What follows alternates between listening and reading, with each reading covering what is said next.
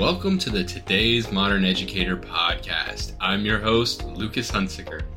In this episode, we're discussing how K 12 schools can overcome limited resources to get ahead of threat actors. Since the shift to remote learning during the pandemic, cyber attacks against education organizations have skyrocketed. A report from Checkpoint Research found that K 12 schools and universities were the top target of cyber attacks in 2022.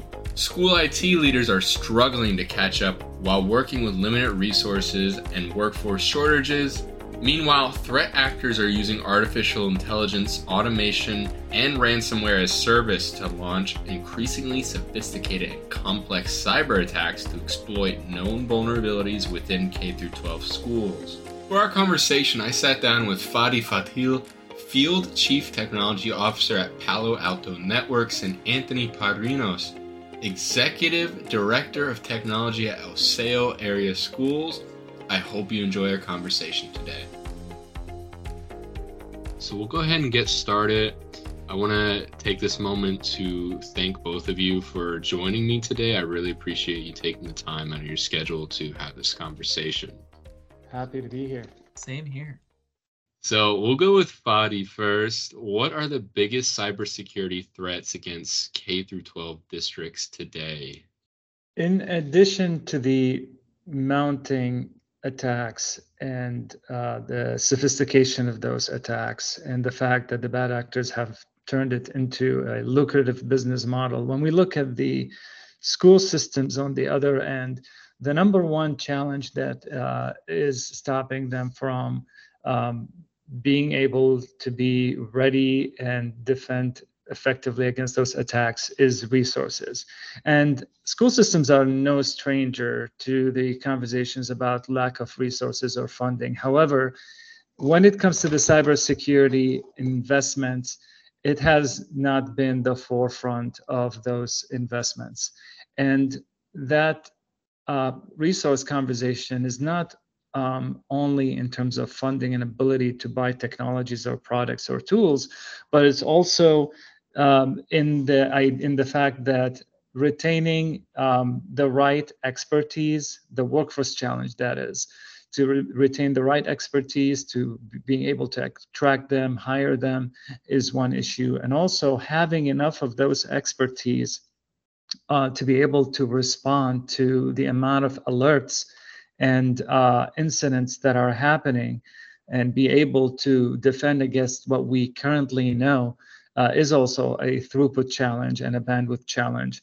And that's where tactical security comes to play, where we basically address the situation that we have at hand and couple the, the purchases of cybersecurity tools and technologies with the human element and how do we make them scalable and we do that through again tactical security and we what we mean by that is for example, adopting a platform approach. A platform approach allows you to minimize the amount of point solutions and the amount of vendors you work with for your cybersecurity tools and allow for integration that make it possible for uh, the school staff to be able to see a full picture and simplify a complex environment and being able to prioritize their response and most importantly a platform approach also allows you to automate a lot of their work. What we're doing these days is we're fighting machines, we're fighting the bad guys are using automations.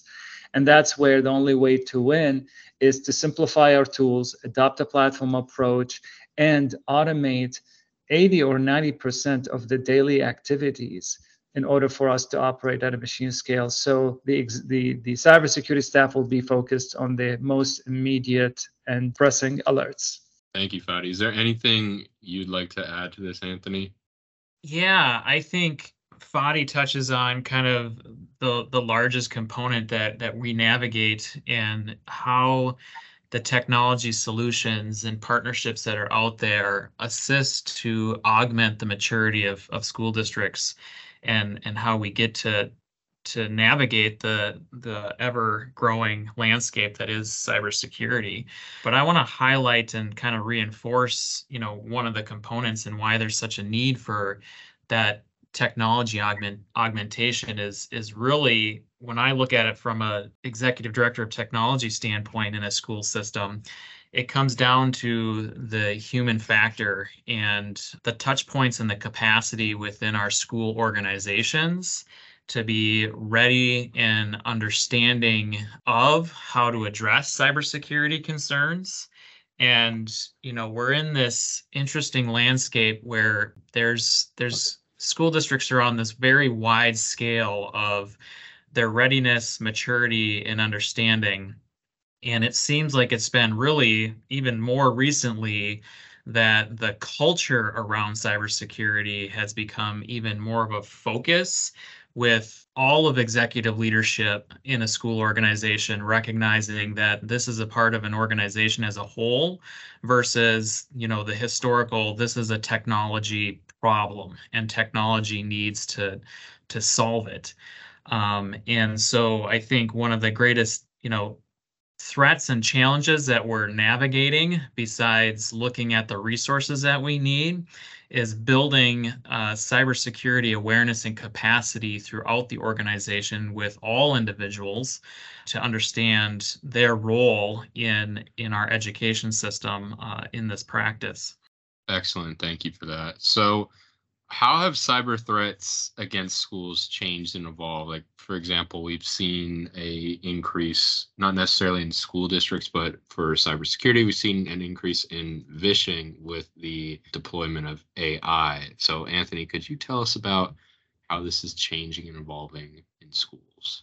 Yes you know i think when i think about very early in my career in education and working in in the education and ed tech landscape um, and talking to my, a lot of my colleagues that have been in it for far longer than me, you know, our greatest cybersecurity threat years ago, or the the largest one, uh, typically was curious students inside of a school system wanting to see what they could do with the technology. And you know we're at a standpoint now where we still have those curious students and those are the ones we want to cultivate and hire within our teams eventually um, but we have such a greater component of sophisticated threat actors that make up the majority of the threats coming into schools now from outside of our organization. Um, organized uh, entities, uh, nation states, um, and you know those looking to capitalize on making money um, or really, you know, attack the the largest capital public schools have, and that's our reputation and our trust factor, and cause disruption and reputational harm to our organizations. So it's it's very different what we're navigating and dealing with now and how we engage with with our school community and the larger community at whole as we look to to triage and and navigate these threats from being something that you know a curious student might be doing on a computer to now needing an active partner in order to have dedicated cybersecurity professionals and intelligence and solutions that can help us quickly identify, remediate, and respond to incoming situations so we don't end up with sophisticated ransomware attacks or phishing attacks that that we see very regularly within our organization to get deeper into the information that we have which is you know now been very recognized as as being a way to capitalize um, with within the educational community. Thanks anthony. Fadi, from your perspective is there anything you'd like to add I think Anthony covered it very, very well. We we have got to be aware that schools also don't operate the same way they used to when we factor in remote and hybrid work. And when we talk about the remote work conversation, that's that's a zero and one conversation. You either have security off-prem or not. It doesn't matter how many people you have working remote or studying or learning remote.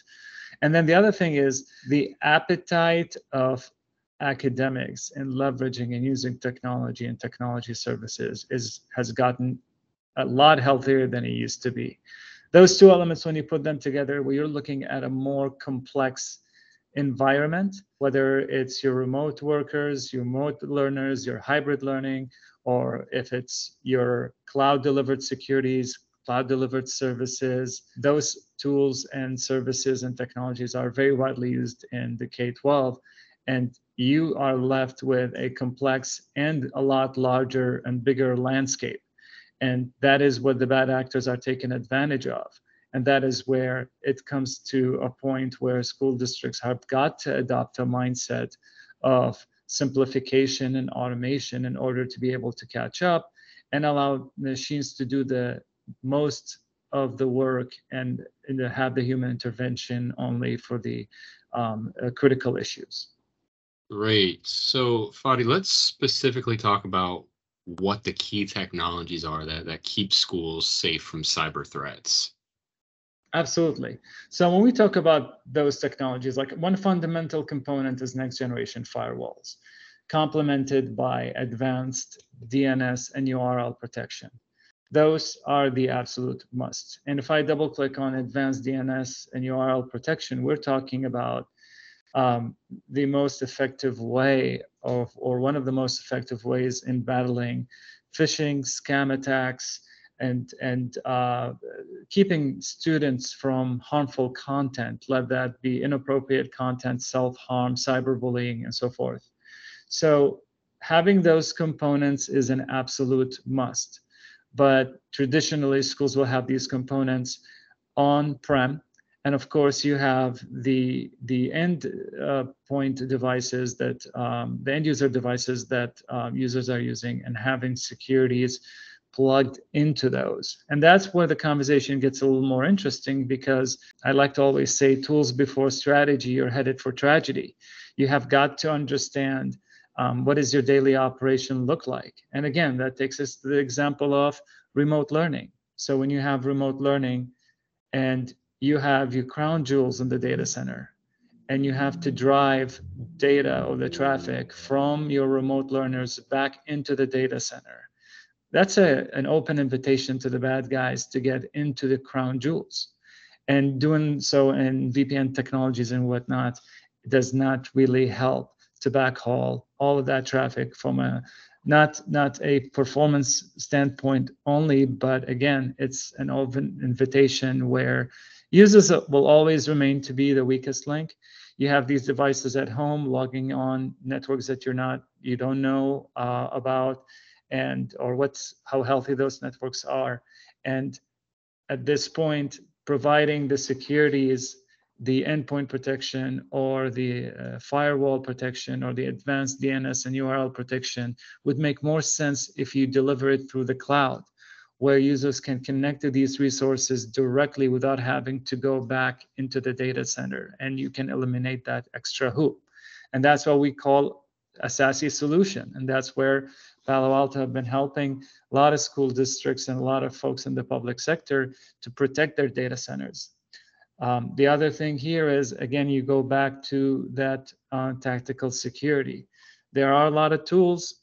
So one, one way to do it is to consolidate and adopt a platform approach to minimize the amount of point solutions and screens your staff are looking at to also simplify and automate these point solutions to talk to each other and that's where the platform comes in but then you're going to have to talk about who's operating these tools. And that's where we go back to the human element. So, to throw an example out there, during an attack, it is the most time when you need cybersecurity experts. That is the most time you need uh, cybersecurity staff. Everyone's dream at that time would be to multiply their cybersecurity staff to be able to to counter the attack. And during an attack, it's a very sticky process. You really want to stop that and limit the radius of the damage as fast as you can. Now, when you tie that to the workforce challenge with the schools, not all of your staff are going to be experts in dealing with an attack or a ransomware attack or limiting that damage radius. And that's where offers on the market other than tools such as incident response becomes super valuable these services that and, and we provide that to our customers and and they love them because first we do tabletop exercises which is basically a role play of who does what during an attack and that is absolutely the most crucial thing um, the most crucial capability an organization could have during an attack it saves a lot of time and avoids a lot of challenges and mistakes And then the other thing, you got cyber experts that you can call that can jump right in and support your staff because they know how to deal with these things. It's it's not their first first rodeo. They know what to avoid. They know the sequence of events. And at the end, also these incident response services can give you a quick scan of your environment and let you know, okay, if we were to attack you, here's where we would go. And for those who are having some challenges with the complexity of their environment and trying to put together a cyber, cybersecurity strategic approach, you can take the findings of these assessments and use the top findings and create a, a three-year plan, a two-year plan with defined milestones and basically prioritize addressing your challenges or what gaps you have in your uh, cybersecurity posture. So again, I will summarize by saying next generation firewalls is a given. That's an absolute must. DNS and advanced URL protection, those are a must. Uh, I will double click on MFA. Um, we have we will be remiss if we don't mention that and multi-factor authentication is a capability that is also a non-negotiable and absolute must. And as you do that, make sure you're strategic about your tools. Don't try to buy different products from the market from different vendors, and then you're going to have to stitch them together. And you're adding just another challenge to the already existing challenges on your staff. Make sure you go with an integrated platform that you can turn on certain capabilities as you are ready for them. So you grow into the platform. Everything and the technology and the, and the interface will be familiar to your staff and support your staff by getting these incident response services and have them ready because it's absolutely a when, not an if, when a school district gets attacked, especially given the age of AI and automation that we are living in. Yes, it, surely is a, a daunting era we are getting into now with AI and automation. So, Anthony, is there anything you would like to add to this? Perhaps maybe talk about like the the current failings of current school technologies or, or where they come short and why there's a need to upgrade? Yeah, I think we talk about the upgrade side, a lot of it comes back to resources. You know, when I when I first think about this, it's the financial resources in order to ensure that you have and maintain an up-to-date system and you know to kind of add the layer on to to Fadi because he he spoke highly of the foundational components that that you need to really have an essential security system to start. But the next layer to that as you gain in your maturity is you know once you've got the firewall in place a solid firewall in place and you have those solutions in place it's really getting a, an EDR um, endpoint detection response and a MDR managed detection response solution in place to kind of add that final layer on. And we've been going through this process here with within Osseo for for the last several years as we've been building our maturity um, to build kind of that core security platform.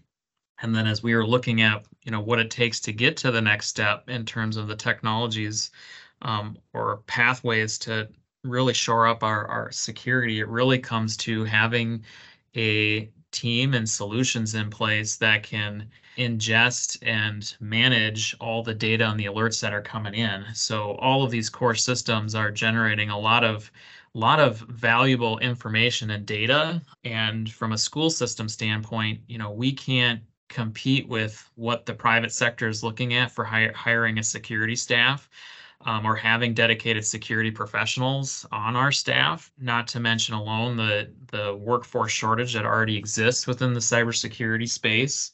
Um, to be able to retain somebody in the K-12 sector while while managing that.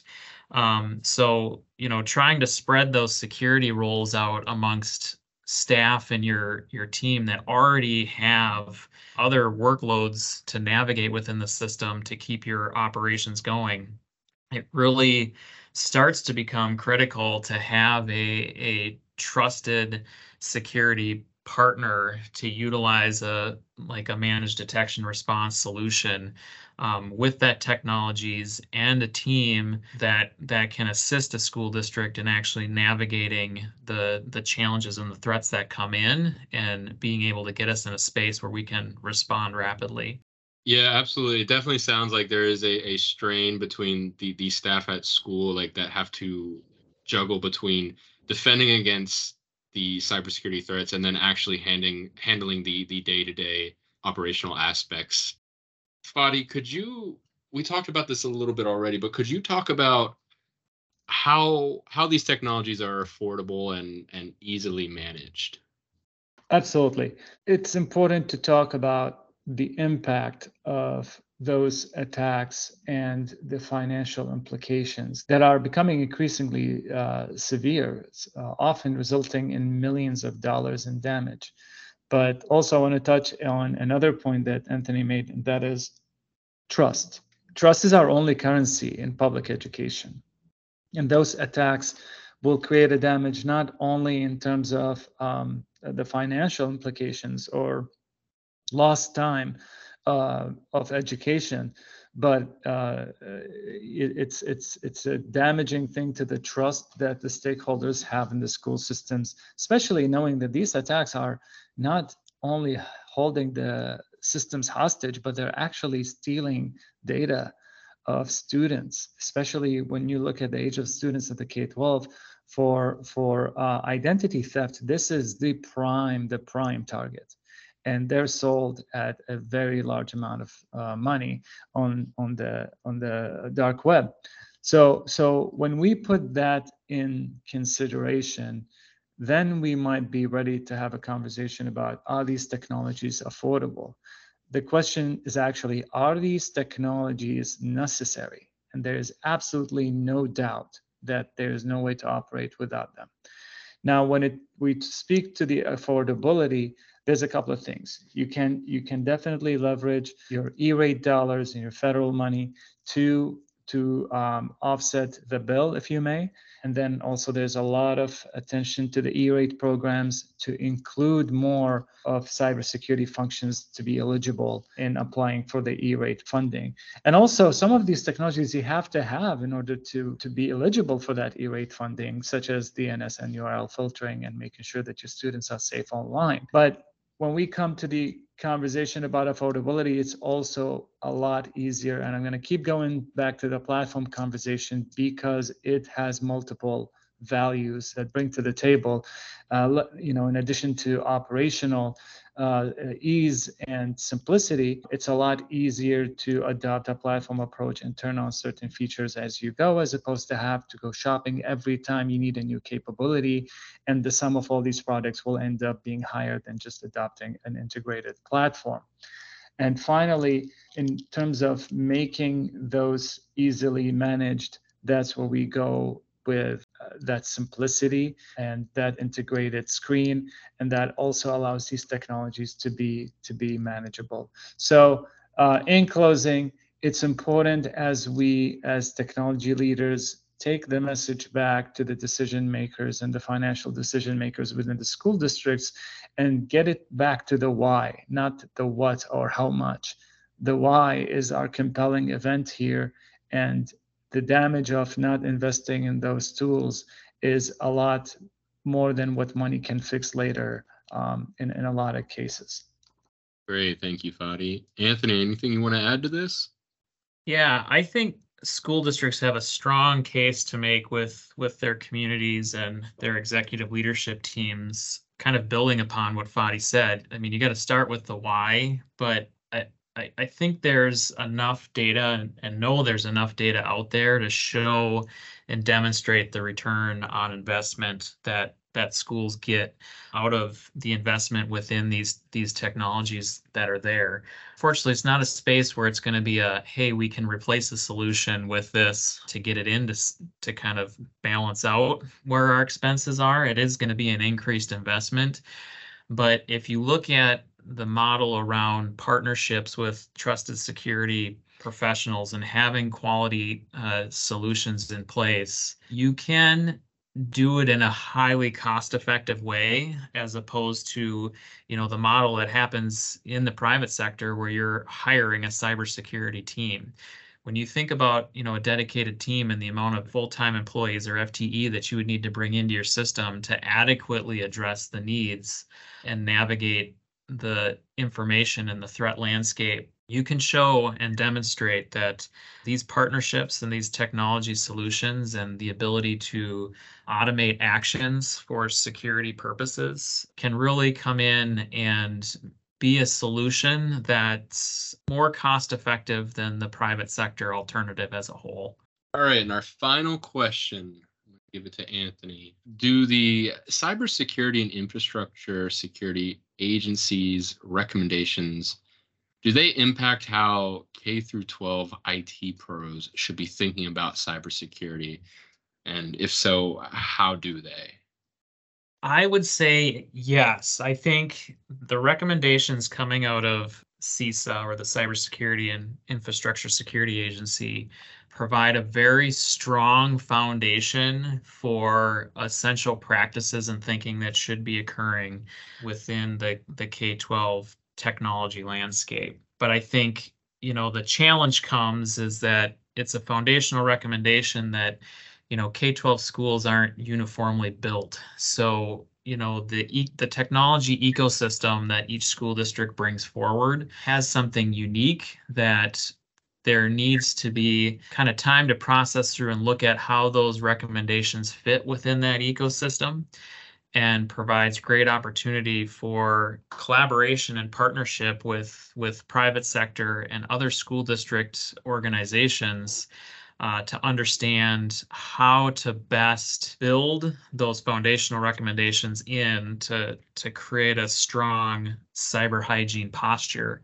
uh, within each individual uh, school system and so i i think it's it's a good start starting space to spur the conversation for how we build, grow, and design a, a quality security program with within our our each individual school system. Great. So it sounds like that there, there's no cookie cutter solution, but it does lay a great foundation, and that's where private companies can can step in to help build upon that and, and customize and cater to the needs of the school districts. On that note, is there anything you'd like to add, Fadi? I think Anthony covered it really, really well. Um, it's definitely not one size fits all. A guidance is a general guidance and general set of capabilities that school has or has to have. But at the end of the day, you got to play the environment that you're dealing with. And from that that's where the partnerships come come in and the industry can come in. And that's what we do with a lot of our customers. We sit down and basically do a SWOT analysis. What do they have going for them? What are their strengths? What are their weaknesses? What opportunities can we leverage? What are the threats that they're under?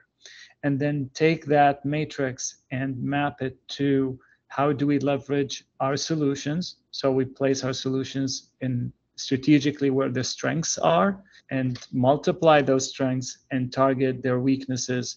And that's that's intentional security. This is this is what helps you have a strategy before you jumping in the tool in the tool space. And and that's where this collaboration takes the general guidelines that CISA gives out and and and makes it alive and uh, correspondent to the reality of each district anything before we wrap up that you would like to to add that we may have not been able to cover Fadi brought up a really great point that you know I've taken true for really any form of program implementation, technology implementation, and it really has to be strategy before tools. That organizations really need to sit down and talk about the why of why we're doing cybersecurity and have a strong conversation about you know what is our risk tolerance and the strategy that we want to implement um, in order to meet our risk tolerance and secure our organization the best we can. Um, the second piece that i would highlight and i know we we touched on it a little bit uh, within you know automation of the security solutions but you know ai technologies on a broader scope in terms of supporting school districts with within the security realm um, has has a lot of lot of possibility that's out there right now. So, you know, we're we're utilizing some solutions that have AI technology built into it in terms of our filtering and our managed detection and response and automating playbooks. But just even helping to build capacity within our own staff. You know, I've got team members who are using ChatGPT pretty regularly to help build base scripts to take actions within the organization to patch things or take remediation rather quickly without, you know, having a dedicated professional who who knows deep code writing um, on hand so that I can be effective and efficient with, you know, again, the human resources that I have on staff um, in partnership with, you know, the other organizations we work with. Thank you, Fadi and Anthony, for joining us today, and a big thank you to our listeners for tuning in. If you're interested in staying up to date on the latest best practices, lessons learned, and proven strategies for leveraging innovative technologies in K 12 schools and universities, be sure to visit today'smoderneducator.com. I've been your host, Lucas Hunsaker. Until next time, so long.